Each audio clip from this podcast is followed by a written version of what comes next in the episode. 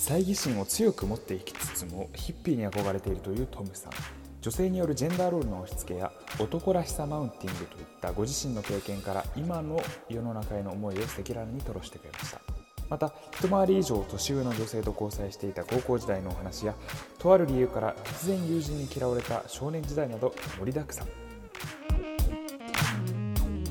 普通の誰かの物語を美味しくいただくポッドキャスト「石食一般」始まります。このポッドキャストはボスとジャスミンとカルピスでお送りします。でイエイ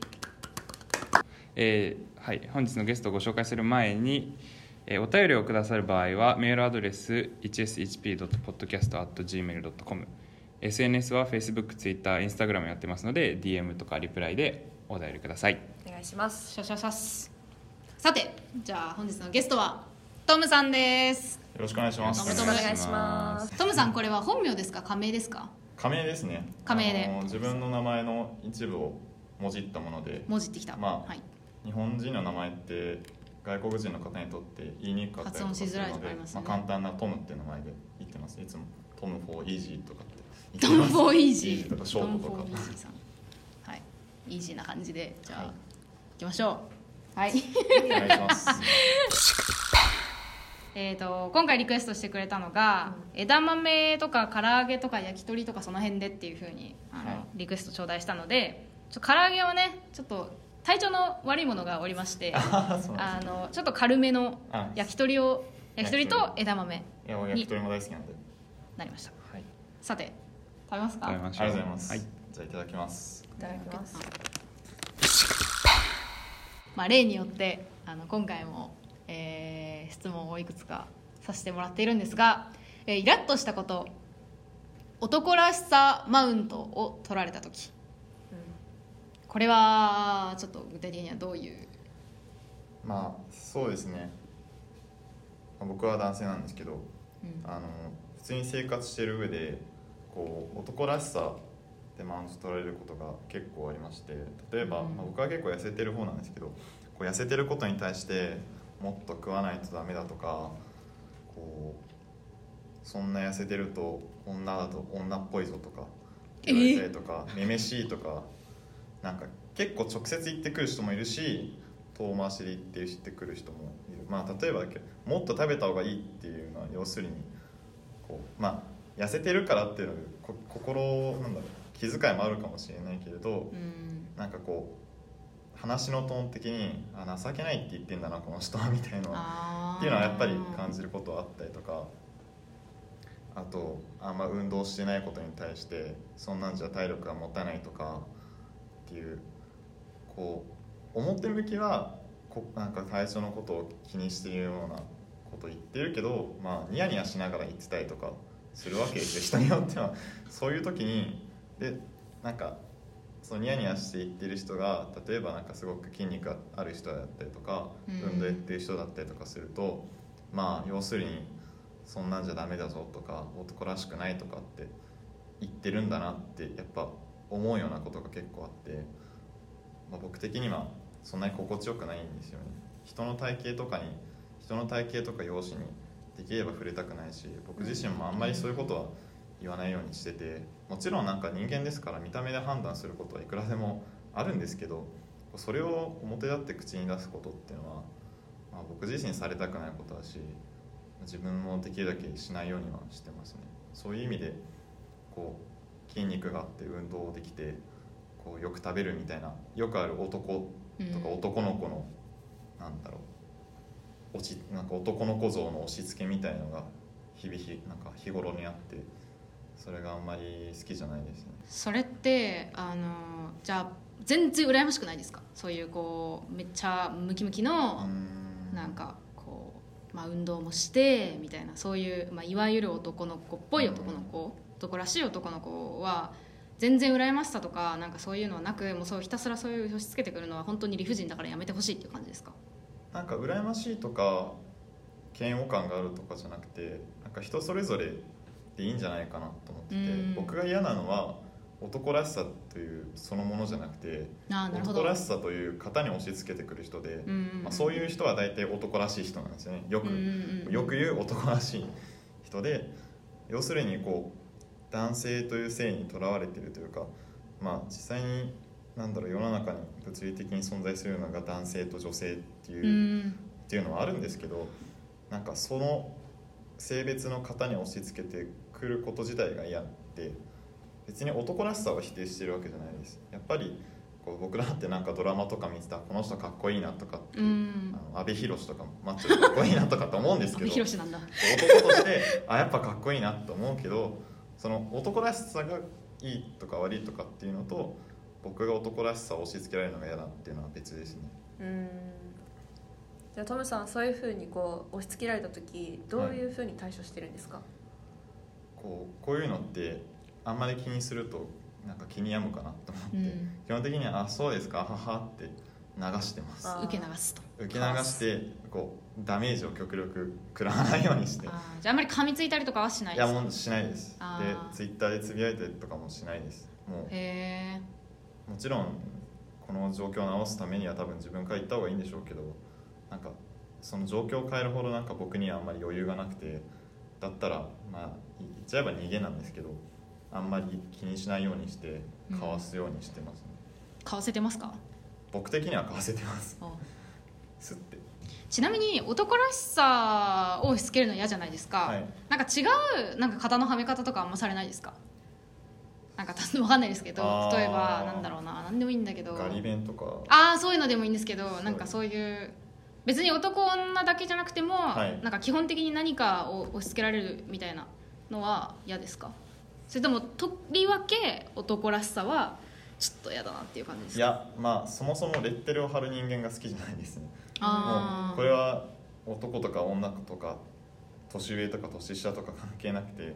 万人に対してあんまりレッテルを貼る人間が好きじゃなくてこうレッテルを貼る人って、まあ、レッテルを貼ってるって自分から言う人はいないと思うんですけど自分は 自分はレッテルを貼ってると思ってないんですよ。そうですね。でっていうのを僕今レッテル貼っちゃったのかもしれないけど、うん。そのなんか自分は押し付けてないって思ってるけどやっぱりでもそれは人によっては押し付けって感じたりとか押し付けじゃないって思ったりとか人によるんですけど人に何かものを言うってことはそれがどう捉えられるのかっていうのはやっぱ考えておくべきで人を型にはめるってことは自分も型にはめられてるかもしれないっていうことでこうなんだろうな。言葉の大事さみたいのをうん感じますね、じゃあ結構軽々しい感じでこう、まあもの軽率な人が嫌い。そうですね。僕も多分言っちゃってるんですけどけど極力気をつけてます。人にレッテルとか価値観を押し付けたりとかはしないようにしてますどんなにどんどういうレッテルだったりとかどういう評価だったとしても僕のことをジャッジされるのがすごく嫌でいい人って言われるのも君は何か僕のこと知ってるのかって思っちゃうんですよ。なるほど。だって僕自身だって僕のことがあんまりよく分かってないのに 僕のお前に分かるもんか。一点しか見てないのになんで分かるんだっていうふうに疑ってしまって。例えば、はい。あのじゃあなんだろうな何々っぽいよね。だトムさんって何々っぽいよねとか、はい。トムさんって何々が合ってるよねとか、うん。そういうのも嫌ですか？うーん。場合によるのかなって思いますけどね。なんか例えば就活の話とかになってあのジャーナリスト向いてんじゃないとか、うんうんうん CM 向いてんじゃないとか商社向いてるんじゃないのかなってバルンバルンじゃん。言われた時にいやなんかもう人によってだから要するに全然違うんで 今全部言われたことなんですけど。そうなんだ。それでなんかまあそういうアドバイスありがたい時もあるんですけどあんまり真面目には受け止めてないですね。あー、まあ。くまで多分きっとある一点から彼彼女は私のことをこういうふうに見てて、まあ、その評価は受け止めるんですけどそれを鵜呑みにはしないようにしてます。こうきっと彼は僕のこういうとこ知らないし彼女はこういうとこ知らないんだろうなっていうのを常に考えてます。あの例えば仲いい人とかには、もう根掘り葉掘り全部聞いてほしいですか？全部知ってほしいと思いますか？人によりますね。なんか 友人だから話すこともあるし恋人だから話すこともあるし家族だから話すこともあるし。あじゃあ自分の全てを開示してる相手っていうのはいないですか？基本的に。本当の全てはないですね。この1から100まであってうん。もちろん恋人だから90だったりとか親友だから85とかっていうのはあるけど ちょっと下がった。その喋ってないところはやっぱ人によって違ってへえこうそれは僕は恣意的に選んでますね。うーん。それはその基本誰からもこういう人だよねっていうふうにジャッジをされたく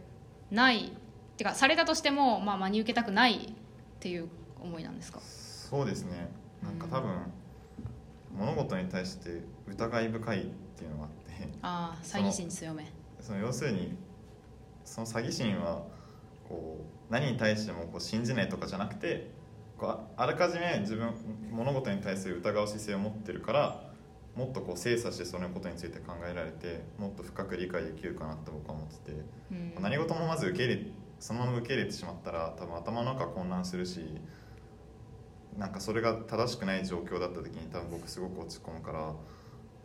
その 前にこう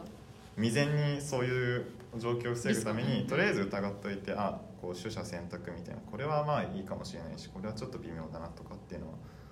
僕の思考プロセスの中で使われてるんじゃないかなって。うん。えっと、嫌いな物事を、えー聞いててジェンダーロールの押し付けっていうふうにまあ答えてくれたんですけど、はい。これは多分関連してるということだと思うんですけどさっきの男らしさの話に。はい。なんかこう具体的に何かこういうのは嫌だとかありますか？まあさっき男らしさのところで話したように、まあ、男性からジェンダーロールを当てはめられることもあるんですけど、まあ、女性からも当てはめられることはよくあって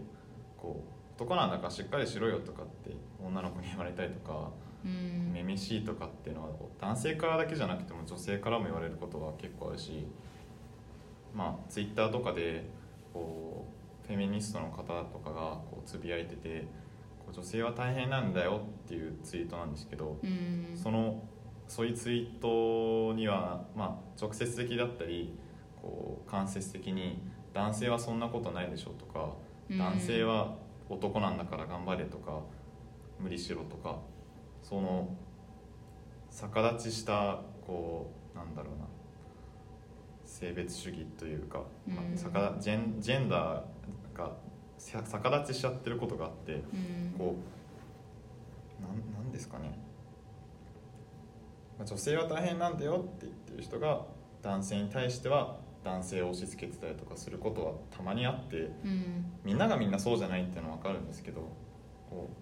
僕自身がただ普段生きていて感じることは結構ありますね。女性によってジェンダーロールを押し付けられることは。うんだから男性からだか男性だから男性にとかじゃなくて、まあ、あらゆる人間からあらゆる人から押し付けられるっていうのは日々感じますやっぱこうそう私たちでそのい事前にちょっと考えてみたんですよ。ジェンダーロールの押し付け何があるかなみたいな。で、まあ、男性なんで、まあ、男性にどう押し付けられてるのかなっていうのを考えた時に、はい。まあ、例えば泣くなとかあ男なんだから泣くなとか、うん。まあ、あんまり今はそんなにないかもしれないですけどあとはまあおごおごる？あおごるとか。男だから多めに払うとか。おごるとかあとはあのレディーファーストとかあ違うこれレディーファーストじゃないや。えっ、とリードだ。なんかデデートでそうそうそうそう。そう男はありえないとか。そう全てこう企画する。で実際にいるんですよねそういう人が、うん。そのマジで1から10まで全てやるようなうん。人も。男がね。男の人も。うん。あとは男気じゃんけん。はいはい。とか、まあ、いっぱいあると思うんですけど。え実際あります？なんかこの今言った中でもなんかこういうの経験したとか、まあ、周りにあったとか。はいえーまあ、僕自身は大学生になってからあんまり経験はしてないんですけどというのはなんか僕がいる環境が結構いいとこなのかなとは思ってて。けどなんか他の大学の友達の話は聞いててそのおごるってやつですよね。なんかサークルの子にサークルの女の子におごるからバイトしなきゃいけないんですよって言ってうわーる子がいてやばそのなんか結構大きいあのーなんだっけなシュノーケリングのサークルでそのまあ普段その女の子とかと会う時にこうお菓子をおごんないといけないんだとか言っててそれそれは僕が何にお金使うのって聞いたんですよ。うん。そしたら女の子におごるためなんだって言ってて。それって本人結構嬉しそうに言ってるんですか？そのなんかそういうふうにされるのが彼は嬉しいみたいでしたけど。あモテたいみたいな。いやいや男女とか関係ないでしょって思って、まあ、確かにその先輩後輩とかでおごるのはあるし僕も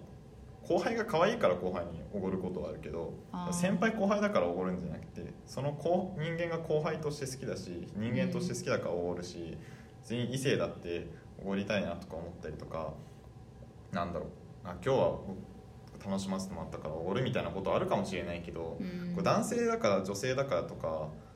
先輩後輩だからとかっていうのが、まあ、僕の基本的なスタンスなんですけどそういう規制観念で何かをやらないといけないっていうのを押し付けられるのがあんま好きじゃないんうんですかね。例えば、まあ、ジェンダーロールを押し付ける人がまあ嫌だ。まずうんまあそう嫌だと思うんですけど、そのもうじゃあなんだろうなこう全ての人にこう何かも何かこう言う時にすんごい回りくどい感じでうんあ、まあ、この人あすっごい責任持ってるんだな、まあ、本当になんか自分の言うことがなんかどう人を傷つけるか分かんないからめっちゃ回りくどいなっていうのでも回りくどい方がマシですか？それは難しいですね。あ結構あるじゃないですかよく最近そのうん政治的な正しさとですよね。か、なんかその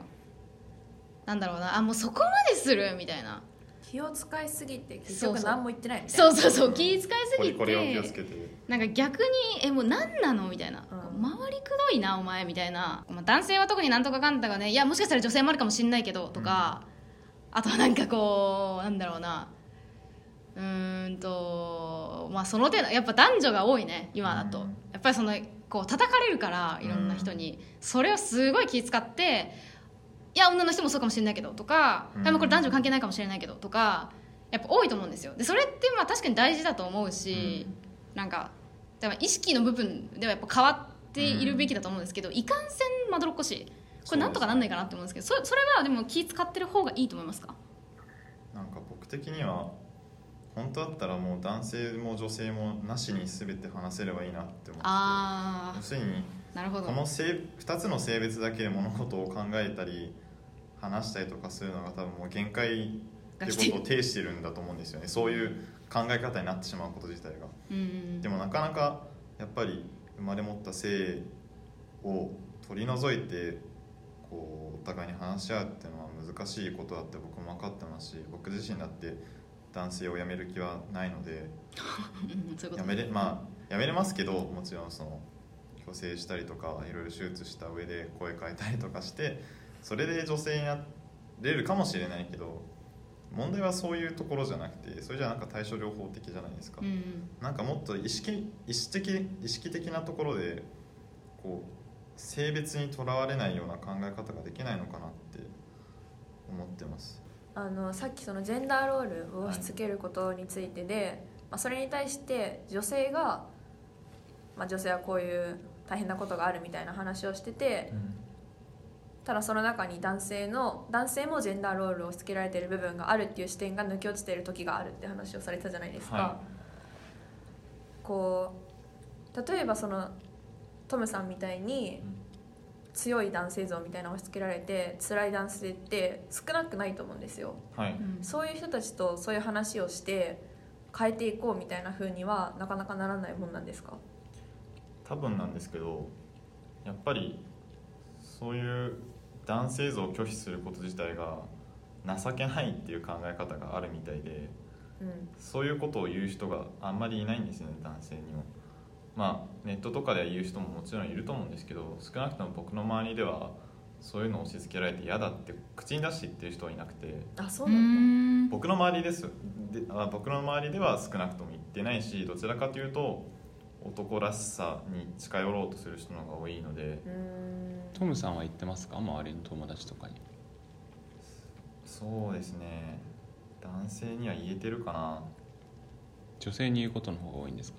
女性とそういう話をすることの方がやっぱり多いので女性の方が今のジェンダーロールに違和感を覚えている人が多いのでうん。そういう話をされた時にいや僕自身も自分のその男性のジェンダーロールを押し付けられるのがすごく嫌だしなんかそういうの抜きに話せないのかなっていうのは言うんですけど男性からそういう話を振られたことはないんですね。で僕自身もまあ不用意に動くと不用意になんか物事を言っていろいろ言われるのはあんま好きじゃないのでうん。基本的には自分自身からそんなにはオープンには言わないようにしてます。うん。まあうん。別になんか自分自身の性に違和感を覚えてるとかじゃなくてまあね。ただ自分が押し付けられてるジェンダーロールがすごくに対自分が押し付けられてるジェンダーロールに対して違和感があるだけでいわゆるトランスジェンダーとかではないんですけど、うんうんうん。ただただ自分に押し付けられるのが嫌だっていうまあでも女性もそうですよねだから。そうですね。そういうのはやっぱり僕の周りでは男性の中では違和感を持っている人は少ないのかなって思います。えへー。少ないのかやっぱりそういう言わない言わない人言えないとか言わないんでいやなんかもうしょうね純粋にさってさおごられるのってどう考えても理不尽じゃん。あおごられるじゃん。おごらなくちゃいけないの。はいはい。なんかもうわかんない。もしかしたらこれまではいろんな理由で耐えてきたかもしれないけどなんでこんなにおごんなくちゃいけないのみたいになった時点でバーンふざけんなってなる人も多分いると思うんですけど。うんなんか多分いるいるんじゃないかな。いないのかまなあそれでもだとやっぱそれに対してこ多分。う押し付けるのやめてくれっていうのがうん言えないってことですよね。そうですね。トムさんですら言ってないんだもんねだって。そう。えそれはなんかその言うとさっき不用意に言うとまあなんかなんとかっていうふうにおっしゃってよりその男性として生きづらくなったりとかするので。え言われるなって思いますか？なんか自分がそれを言ったらあごめんじゃあちょっとやめるわとはならないなっていう感じですか？共感してくれる人は少ないんじゃないかなっていうのは僕はなんとなく感じます。って思ってる人がめっちゃいるかもしれないですねもしくはなんかすごくそういった時点で偏見の目を向けられるんじゃないかなと思っててあ君もそっち側なんだみたいなそういうそっち側っていうのは要するにこうフェミニストというかジェンダうーんあ的ジェンダー的やっていう要するに面倒くさいやつらっていうふうに言われるんじゃないかなと思ってて、現状に不満とかね。そうです。やっぱりこう世間的な目は冷たいじゃないですか。冷たいね。そういうアクティビストたちに対しては。なんかだから僕自身はそういうことをそういう活動を行うことにこうなんだろうな。エネルギーを分ける余裕はなくて、だったらまあかわして黙ってよっていう立場を取ってしまっててもちろん現状を変えるためには何かやるべきだっていうのは分かるんですけどこう僕も一般的な人間なわけですよね。そういうわけではこうしょうがないからまあいいかってなってて不満は持ってるけどうん。声は出せなくて周りにもあんまり言えてないですね。あの例えばそのなんか一方でやっぱりこう男女間のはい。話とか、まあ、恋愛の話もそうかもしれないですけど愚痴とか、はい。まあ、こういう男は嫌だとかこういう女は嫌だとか、うんそういうテレビ番組とか、まあ、バラエティ番組とかます。あ雑誌とかめっちゃ多いしぶっちゃけ面白いっていうことあるじゃないですか、はいはい。なんかめっちゃ面白いみたいな。はい。いやわかります。でそのめそういう、まあ、メディアとかなんかそのなんて言うんだろうな、まあ、そういうのがあるから結局こなんていうの浸透していくわけじゃないですか。それも押し付けですか？うーん。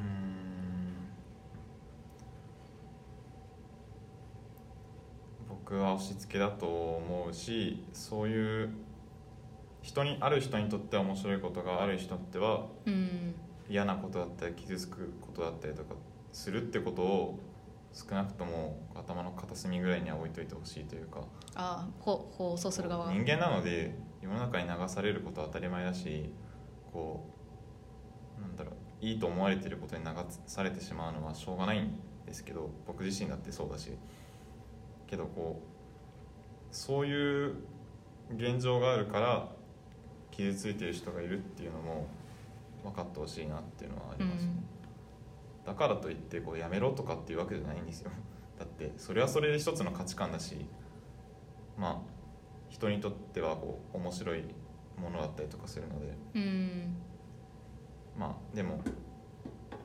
ろうな。いろんな立場だったりとかいろんな価値観があるんだよってことをこう念頭に置いといてほしいっていうかこう少なくとも知っててほしいっていうのはありますね、うん。まあ、みんな分かっちゃいると思うんですけどでもそれにしてはなんかそれが軽視されてるんじゃないかなっていうのは。言動がね、はい。そういうえっ、と幼少期にあった出来事で、まあ、今に影響していることはありますかっていうような質問をしてえっ、と理由も言わず嫌われたりいじめられたりしたことっていうのをまず一つ目で挙げてもらってるんですけどこれは何があったんですか、あなんか僕おしゃべりなんですよ。それで小学生の時もおしゃべりだったんですけどこう小学生の時って何も考えずに物事を言ってしまうじゃないですか。ううん。んそういうのでなんかまあ多分人にとっては嫌なことを言ってたんでしょうね。それでなんか僕にとっては仲いいと思ってた友達が急に話してくれなくなったりとか こう3人で一緒に帰ってたのに2人で勝手に帰っちゃうとかっていうのもあったりとかしてでなんなんでそういうことするのかって聞いても言ってくれないんですよね。あ聞いたんですか、え聞くんですよって嫌じゃないですか、うん。そしたら「嫌いだからだよ」って言われて。え？なんでそれがきなんで僕のことが嫌いでどこが悪いのかっていうのを教えてくれなくてのうちゃん。なんか直しようがないじゃないですかそんなことされたら、うん。僕だって僕人には人が嫌なことは別にやりたくないしうん。小学生の時点でそこまで考えが至ってたか覚えてないですけどでもまあそうやって聞いたから聞いたってことはやっぱりなんかうんこの現状を直したいからってことで嫌いだからって言われた時にすごくショックだったしどうしたらいいのか自分でも分からなかったしだって僕自身は別に嫌なことを言いたくてそう言ってなんかいろいろ言ったわけじゃないからけどこう理由もなくなんか人のことをこう急に無視したりとかまあ、いじめたいいじめやりたいいじめたりっていうのは要するに、まあ、口聞かなかったりとか、うん勝手に帰ったりとか約束をししたのになんか来なかったりとかそう遊ん遊んでる最中に気づいたらいなくなってるとか 一回あったんですよ。かくれんぼしたら一人なんですようわ本当にあるんだそんなんそうなんか小学生だからなんですけど。え隠れてたんですか？隠れてて隠れてていつまでたっても探しに来ない、うんそう気づいたら帰ってたみたいうわひどい。それそれももうだから疑心暗鬼なんじゃない？なあそうなんですかね。そこで？えーもう絶対猜疑心の塊になる私こんなんされたら。人が信用できなくなる。でもなんかかといって別に僕人が嫌いなわけじゃなくてむしろ人が好きだからだよね。だから寂しいってことだよね。要するに寂しくてこう一人ぼっちは好きじゃなくてだから人とよく話すんですけどなんかもしなんか嫌なことがあるんだったら言ってほしいなってずっと思ってて今だってなんか急にこう人がよそしくなったりとかするじゃないですか。する？ありますよって。なんかえ大学に入ってからもありまし。たし多分母体数が多いからそうなるんでしょうね。そうそうなんですかね。あるいは気づくと気づ 気づくと気づかないの差とかね。それされても気づかない人もまあいるかもしれない。ああ確かになんか人によってもやっぱ全然評価違うしすごくいい人とかって言われたりとかうん。なんかいい加減なやつとかって言ったりとか。でもなんか思うことがあるんだったら直接言ってそれを直してほしいなと思ってて日本人ってやっぱりあんま言わないじゃないですか。僕自身も多分言えないことはあるししょうがないなと思うんですけどだからといってこう今まで仲良くしてたのに急によそよそしくなったりとかっていうのはちょっと勘弁してほしいなっていうか。だからなんかあのー大学に入ってから留学生とかと話す機会もすごい増えたんですけどなんか人によるんですけどそういう、まあ、いわゆるグローバルな感覚を持ってる人って結構しっかりもの言ってくれるんですよ。うんなんか外国株でしてるからこういうこと言うわけじゃないんですけどやっぱり僕ら僕が外国人とかあの留学生のことが好きだなと思うのは、まあ、どこの国から来たかっていうのもよるんですけど大抵の人は結構はっきりもの言ってくれて、うんそういうのは良くないとか僕はこう思っているとかって言ってくれて直せるじゃないですか。そしたら。直せるし相手が嫌なことも言わないようにできるしこう相手に寄り添うような形で付き合うことができるから。一回僕言われたのはなんかアラブからの留学生なんですけど、まあ、態度とかじゃなくて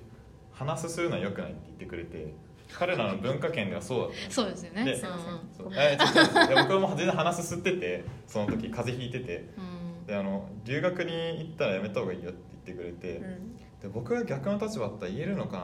と思って例えばあ彼あのアラブの人たちって人に対してなんか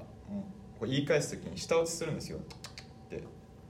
これはふざけるなってことじゃなくて日本人で「えちょっと待って」みたいな感じですよ。うん。こうベラベラベラって相手が喋ってて僕がって言って、諭すように使ったりとか、猫に対してもってやって猫にももう言うんですよ。猫にもやるやるんですよ。この舌打ちが彼らにとっては全然悪いものじゃなくてむしろこう相づちなんですよ。でも平気でやる人とかもいるじゃないですか。こう日本に来てそういう舌打ちが悪いとかってこともうんあって、まあ彼らは多分生活するうちに舌打ちは良くないんだなっていうのを学ぶ多分気づいたら学ぶと思うんですけど、うん。でも初めて例えばアラブから留学生が来て会って全然日本のこと知らなくて平気で舌打ちするような人だったとしてそれ僕果たして突っ込めるかなと思って、うん。まあ、多分言うと思うんですけどちょっとためらいながら「あのね下はよくないんだけど」ちょっとねこうちょっと。まあ、えー遠回りする感じでね。遠回りしちゃって。うんうん。っていう時に別にこう日本が嫌いとか外国が好きとかじゃないんですけど、うん。そういうところはなんか僕留学生から学ぶことはたくさんあるなと思ってて要するにはっきり物事を言ってくれる彼らが結構好きなんですよねだからそういうところは僕も見習いたいなと思っててこう、まあ、日本人だから日本なりのそのやり方があって遠回しに言うのが良かったりとか直接的に言うと相手が傷つくから良くないとかっていうのも人によってはあると思うんですけどできれば僕自身は人からはっきり物事を言われたいなっていうのは、まあ、幼少期からの経験もあるんですけど日々生きてて思うことですよね。うーん。なんかあれなんですね。基本的にその言ってくれたら直すからっていう感じなんですね。そうですね。なんかじゃあその「はふざけんなお前どっか行け」とはならないんですね。なんないです。僕だって嫌なことがあったらじゃあそれは良くないんじゃないかなって言うようにしてます、えなんか小学校の時にそのおしゃべりだったみたいなはいはいはい。おっしゃってたじゃないですか、そのおしゃべりだったから嫌われたっていうふうに今思ってるんですか？おしゃべりだったからっていうよりおしゃべりだったから多分相手のことも気にせずいろいろ言っちゃって多分嫌なこともあったんじゃないかなって相手にとって。あうざい。つまりいわゆるうざいってやつですよね。こいつうざいなって多分思われて。えなんか小学生がうざいとかってこうターゲットを決める時ってなんかめっちゃ適当に決めるイメージなんですけどなんか転校生とかなんかまあ別にそうじゃなかったとしてもなんかそんななんか個人の性格に問題があったのかなっていうのはちょっと疑問。いや僕自身も多分おしゃべりだったりとか。めっちゃ言うやん。いや多分どんだけ喋ってたんだよ。余計なこと喋りすぎたんですよきっと。記憶はない。例えばなんか「うわデブ」とかなんかそういうこと。いやそういうなんか人のことを傷つけることは言わない言わないと思うんですけどひたすら喋ってるってこと。ひたすら喋ってたうるせえよみんなどっか行かっちゃったってことですか？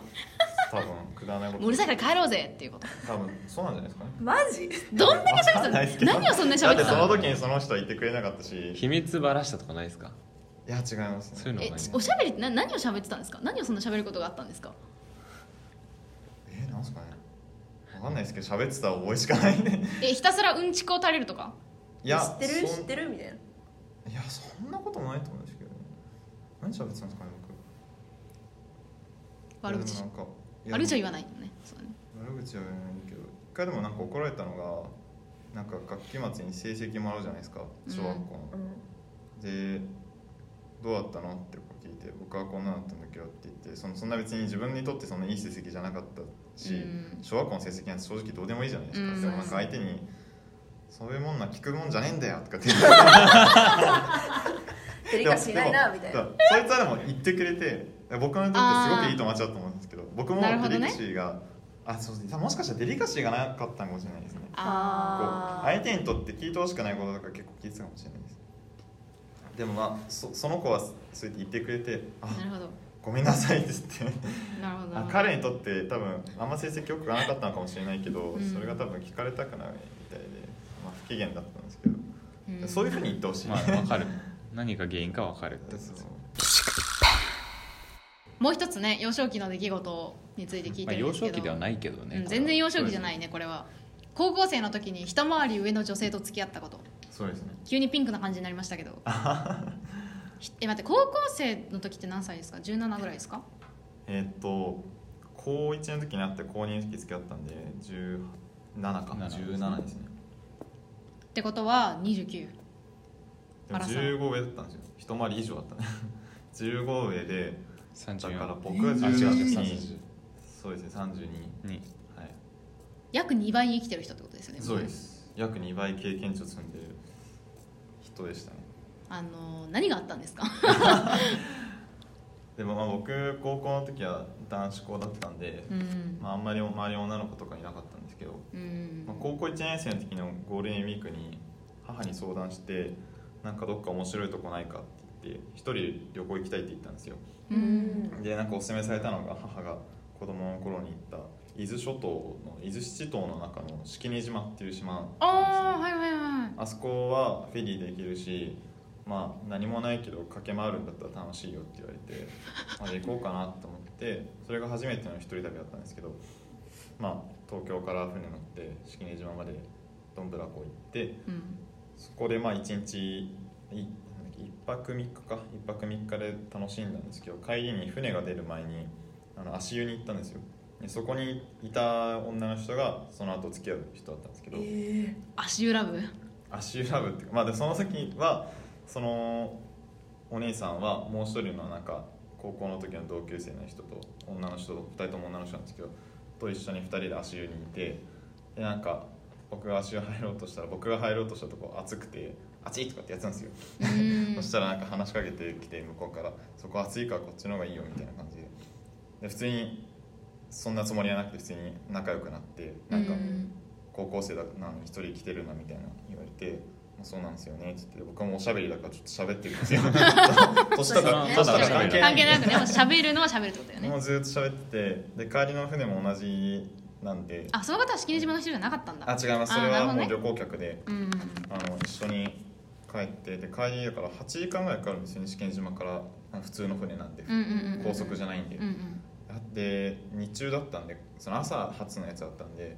まあ話さざるを得ないじゃないですか。そっか。それね寝るわけでもないし。そうです。でベラベラ喋ってて、まあ、途中で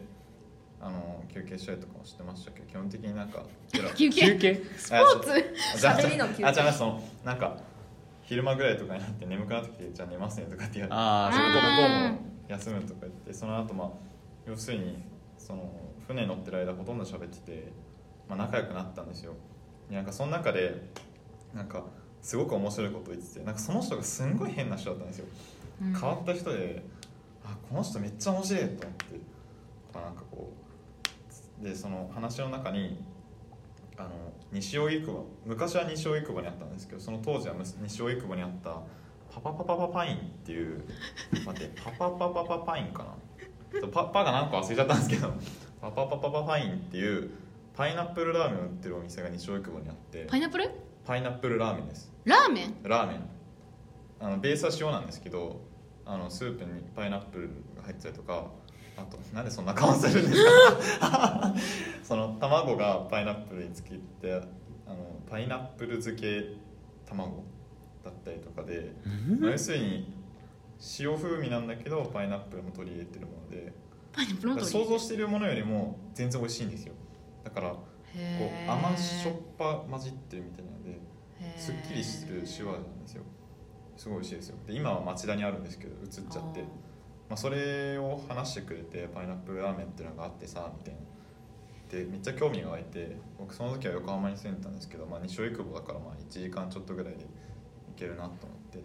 でなんか連れてってくれませんかって普通に本心から言ったんですよ。その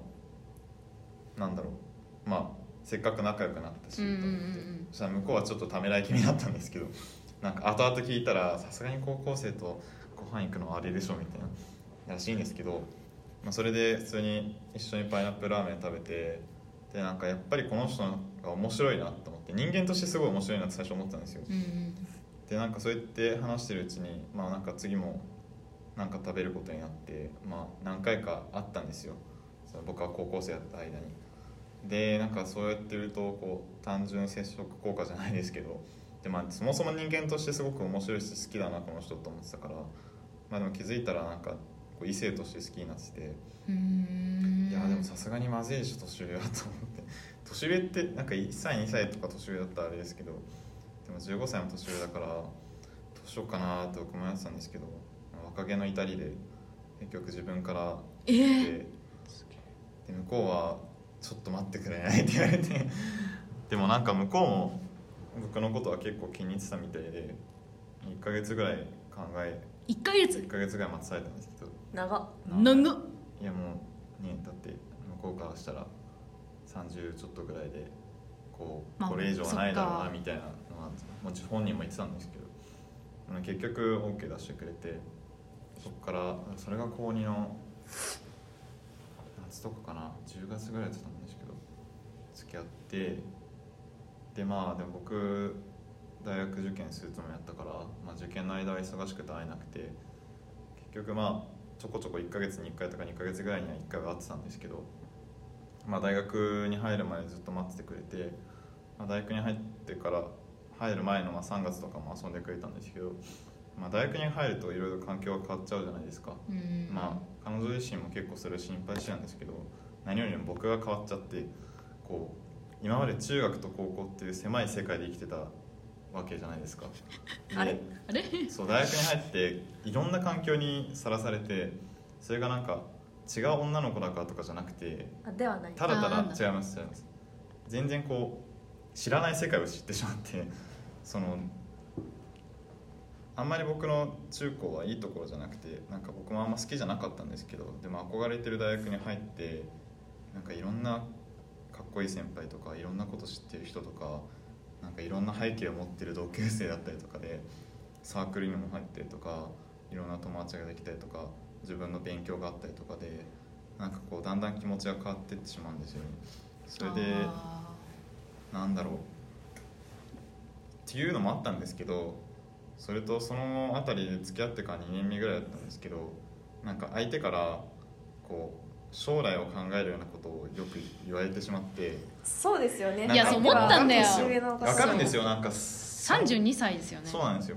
でなんか大学卒業した後の話とかもすごくさせられてでも僕とかあと留学に行くことに対してちょっと否定的だったりとか早く卒業してほしいとか1年待ってられないとか。えその方はその付き始めた時は彼氏はいなかったってことですよね？そうですねいなかったです。でも結婚はされしたかったってことですか？なんか多分人としては僕のことを好きでいてくれたからなんか結婚はしたい年齢だからまあ確実に結婚したいってことだったんですかね。それで結構迫られていろいうろとかなんかえいつプロポーズしてくれるんですか？いやなんかけ子供の話とか。されて、18区でしょだって。1819のこう世間知らずの僕が大学に入ったばっかりでそういうことをいろいろ言われて、まあ、受験が終わったからっていうのもあると思うんですけどこういろいろ聞かれたりとか話したりとかしてまあ参っちゃうわけですよ。そうですよね。ありました。しかもだって楽しい世界を知りつつあるねそうなんですよ。ねなんか開けてきてね。そういう大学可愛いでの女の子もいて。話とかも話すとなんかあんまりいい反応がなかったりとか、まあ嫌だったりまあそうだよね。ああなんかこの人違うとこ行くんだなみたいな感じの反応されて。っ絶対絶対そうだと思うよていうのがあってちょっと耐えられなくなって釣った魚に餌をやらないんだねって言われて。その女性は魚ってこと？本人はそうやって言うんですよ。私は魚。変わった人だから。あそうか。いやなんかまあそういう表現もどうかと思うんですけどでもまあ要するになるほどね。何もしてくんないっていうか多分もうそ釣ったのにですよね。釣って満足なんだねみたいなこと言われて。へえ高校生つい最近高校生卒業した人にすごいそれを言うわけだ。ちょっと参っちゃったんですよ参りますねでなんかそういうこと言われると僕すぐ気持ちが沈んじゃうっていうか、まあ、まあ正直気持ちが慣れてしまって、あまあ、その後もうこういう気持ちなんですよねって話で結局妻は別れたんですね話してなかったですけど幼少期僕すごいゲームやってて。ー ゲーム？えあのなん例えば？でなんか親がゲーム大好きだったんですけど親がずっとオンラインゲームやってて。あオンラインゲームか。オンラインゲームだったんですよ。うん。もちろんプレステとかもやってたんですけど。で小学生の時からなんかオンラインゲームやっててへずーっとやってて高校のその受験になる前ずーっとやってたんですよ。高2ぐらいにやめたんですけど。よくやめられましたね。でそれは兄を見て。え兄がそ続けてるとこうなるみたいな。あそう。それそういう意味で反面教師なんですよ、えー。兄がそそうずっとゲームやってて学校にも行かなくなっちゃったのがなんか、まあ、結局今はちゃんと大学にも行って就職したんですけどへけどなんかそういうのは嫌だなと思って、まあ、じ自分ではやめれたんですけどでも一番こう影響があったのが中学2年生の時に始めたゲームでそれが「リーグ・オブ・レジェンド」っていうなんか世界で多分1番か2番目ぐらいにプレイ人口が多いオンラインゲームなんですけど。うんそういうのがあるんだ。そういうそのゲームでなんかかその時では海外でしかサーバーがなくてあでアメリカのサーバーでプレイしてたんですよ。でこうアメリカ人ばっかなわけですよ要するに。うんうんうんうん。5対5のなんかこうチーム戦のゲームだったんでこうこうちなんかチームメイトとコミュニケーション取れないと、うん。話にならないんですよ。あ英語わかんないけどとりあえずやって最初は日本人の人とかってやってるけどそうそうなんか一人やってる時とかって結局外国人の人とやるわけじゃないですか、でこう英語伝わん英語が使えないとダメだなこれと思ってでもなんかこう必死にこう食らいついてチャットしてたんですよ英語で。なんかそういうのそれもあってなんか高校の時は勉強好きになったっていうのもあるんですけど、なん。かうん中2の時に始めたゲームのおかげでなんか中2の終わりの頃になんか英語の成績がぐんと上がって でも何もしないんですよ。勉強は何もしてなくて。ひたすらそのチャットのためかチャットすにるためになんて言うんだろうとかなんか調べてですごい英語の成績も全然良くなかったのになんかすごい良くなって。ゲームのおかげゲでームのおかげで。でも勉強は好きじゃないから授業中は似てるんですけど成績だけ上がるっていう。謎のね。ゲームすごいな。ゲームすごい。でへ高校になっても1年生の時やってたんですけどやっぱりなんかゲームのおかげで抵抗がなくなって英語に関しては。えなんかうん。勉強するっていうよりなんかそれを使っそうそうだよね。ツールがツールとしての英語は先に身について、うん。なんかもちろん学術的なものとか読むのは大変なんですけどこうチャットとか人と話すことに対してはなんかあんま抵抗がなくてずっとやってたんそのだもんね。そうなんですよ。その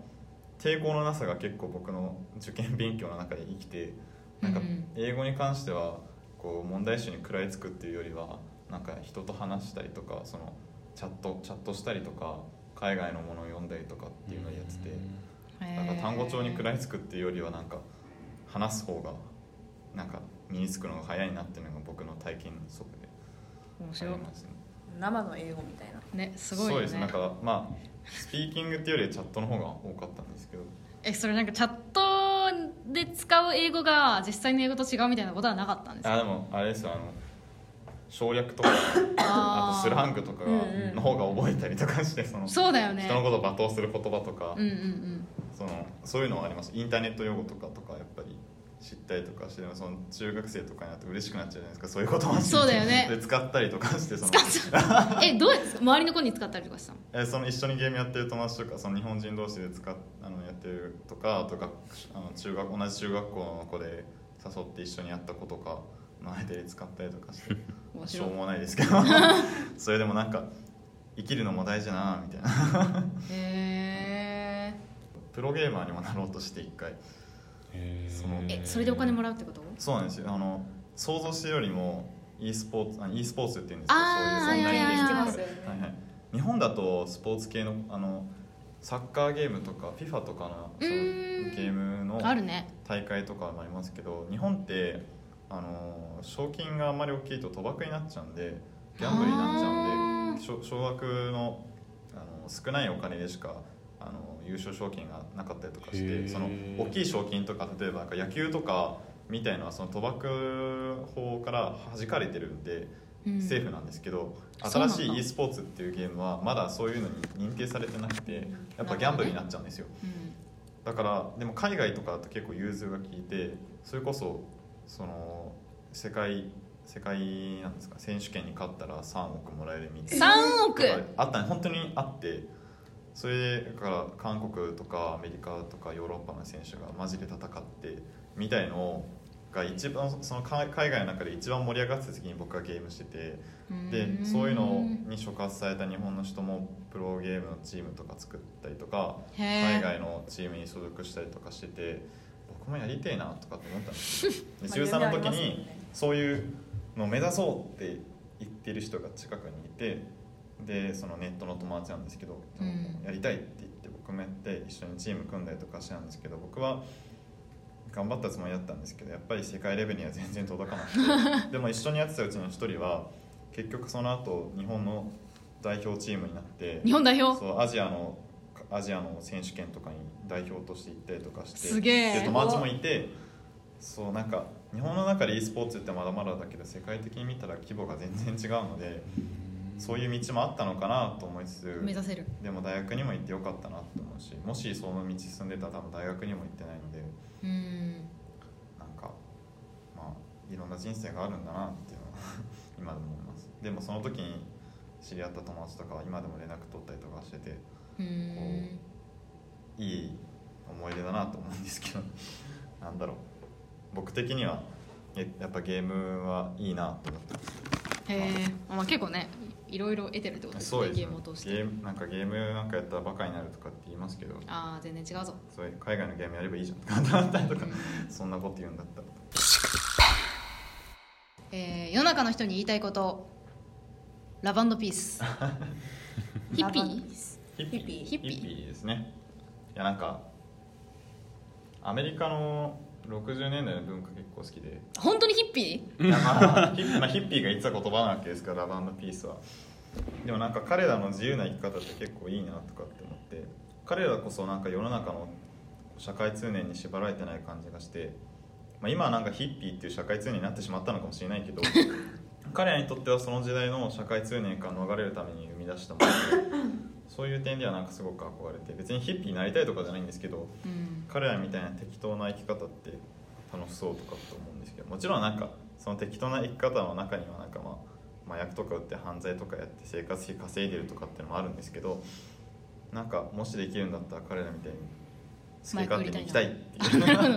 なるほど。のとかもあるしなんか男女の関係とかもこうそういう縛られずに生きた方がずっと楽なんじゃないかなとかっていうのを思いますね。そういう意味でラブピースは座右の銘みたいな。こ 世の中の人にうんもうちょっとみんな適当にやってくださいっていう感じ。っちの方が楽しいんじゃないかなと思いますけどね。なるほど。じゃああんまりこうなんか規範とかこう社会通念みたいなのに縛られた生き方をうん。しするのをもうやめてくれって感じですか？まあ、やめてくれっていうか僕は嫌ですっていうだけで。ああのこうそういうのをやめようとかってわけじゃないんですけど多分そういうものに縛られない社会の方がずっと生きやすいんじゃないかなっていうのは、うんまあ、なかなか難しいことっていうのは分かるんですけどっていうふうには思まあこっちの方が楽なんじゃないかなっていうのは思ってます。ーうん。愛と平和ですよねラブピース。そうですね。愛と平和だけはとりあえず守れってことなんですかねこれ。愛と平和は大事です。ね 愛と平和は大事。そうね。ななんでこの言葉はどっから来たんですかね。隣人愛的な？そういうことじゃないの？それでもめっちゃカトリックな感じするか。なんかその時代に愛と平和が欠けてたから。ってことなんですかね、まあ、平和かけてるのは分かるんですけど。なんかその、まあ、彼ら結構そういう性的にも乱れてたんですけど、ヒッピーとかってもう関係なくで、なんか要するになんだろうな。そういう男女のこうしらまりなんていうんですかそういうの。男女間の面倒くさいこととかこの世の中の面倒くさいこととか全部除いてやりたいようにやればいいじゃんみたいな。みんなこうね。そういうあーなるほどね。まあ、彼ら自身がなん。やりたいようにやるかそのアメリカの、まあ、戦戦後ぐらいの時のあのーなんですかね。あの資本主行き過ぎた資本主義大量消費とかに対してすごくこう縛られてる感じがしててそれに対して嫌だっていう思ってた人たちで要するにこう社会のシステムに組み込まれるのが嫌で、まあ、ヒッピーみたいな文化が生まれたわけですけどこうそういうものに縛られるんじゃなくてラブピースで自由に生きたいっていう意思の表れなのかなっていうのは思ってて、まあ、そんなのは実際無理なわけじゃないですか。こうある程度社会のこう流れに乗っていかないと人間として生きていけないのは分かるけどなんか彼らの生き方にも見習うとこあるのかなってヒッピーは人間として生きてないっていうことその人間今の人間社会の中では人間としては生きていけないのかなって。その要するに組み込まれないってことはその中では生きていけないってことじゃないですか。その働いて金を得て家庭を築いて国を作っていくみたいな考え方の中に入らないでその外に出るってことは人間社会の中には入れないんですよ。でそれやって彼らはコミューンとか作って彼らの世界を作ったわけじゃないですか、まあ、彼らは彼らで自分の人間社会があってでも傍から見たらそれは人間社会じゃないわけですよ。もう文明的じゃないっていうふうに評価されるわけですね。でと思ってて僕は。なんかそういう点で僕自身だってなんかもうすでになんかすぐにこう面倒くさいこととか全部捨てて仕事もしないでバイトもしないでこう自由に好き勝手に生きたいなとたまに思うんですけどまあうん。そんなことは全部は無理なのは分かってるんですけどこうなんかそういうなんだろうな社会で当たり前だからって思ってることをこうずっと続けているとこう精神的に蝕まれてってうん。結局なんか世の中でいいことを知るはずなのになぜか幸せな気分になってないとか盲目にあの盲目にこう社会で当たり前だとされてることにこう従うんじゃなくてそうじゃないこともいろいろ考えてみながらこう取捨選択しながら行きたいなって思ってますね僕は。えっと最後に必ず質問してるんですけど、はい。はみ出したいですか？はみ出したくないですか？世間からですか？いや何でもいいです。何からでもいいしどうはみ出てもいいんですけど。はみ出したくないですね。おなぜはみ出したくないですか？目立つといいことがないからです。おおー。これはまあ21年しか生きてないですけど21年生きててはみ出すとあんまいいことがないなっていう経験則ですね。まあ保守的なんですねちょっと。えー、なんか結構ねその既成概念にとらわれないみたいな、思ってることはそうなんですけどそれを実現でき実行できてないんですよねあんまり。それがなかなか難しいってことですか、うんでも実行したいわけでもない。別にはみ出なくていい。人によるかもしれないですね。あその話してる相手相手がそれを認めてくれそうだったらそういうことを言ったりとか。へ例えばこの人はちょっとわ分かんなそうだなっていうかまあそれはレッテル貼ってるつもりじゃないですけど、まあ、はな少し話してると分かるじゃないですか、まあね。この人が。どういう人かね。どういう人かっていうのを見た時にちょっと難しいかなとかと思って、まあ、あんまりはみ出したこと言わないようにしたりとかっていうのは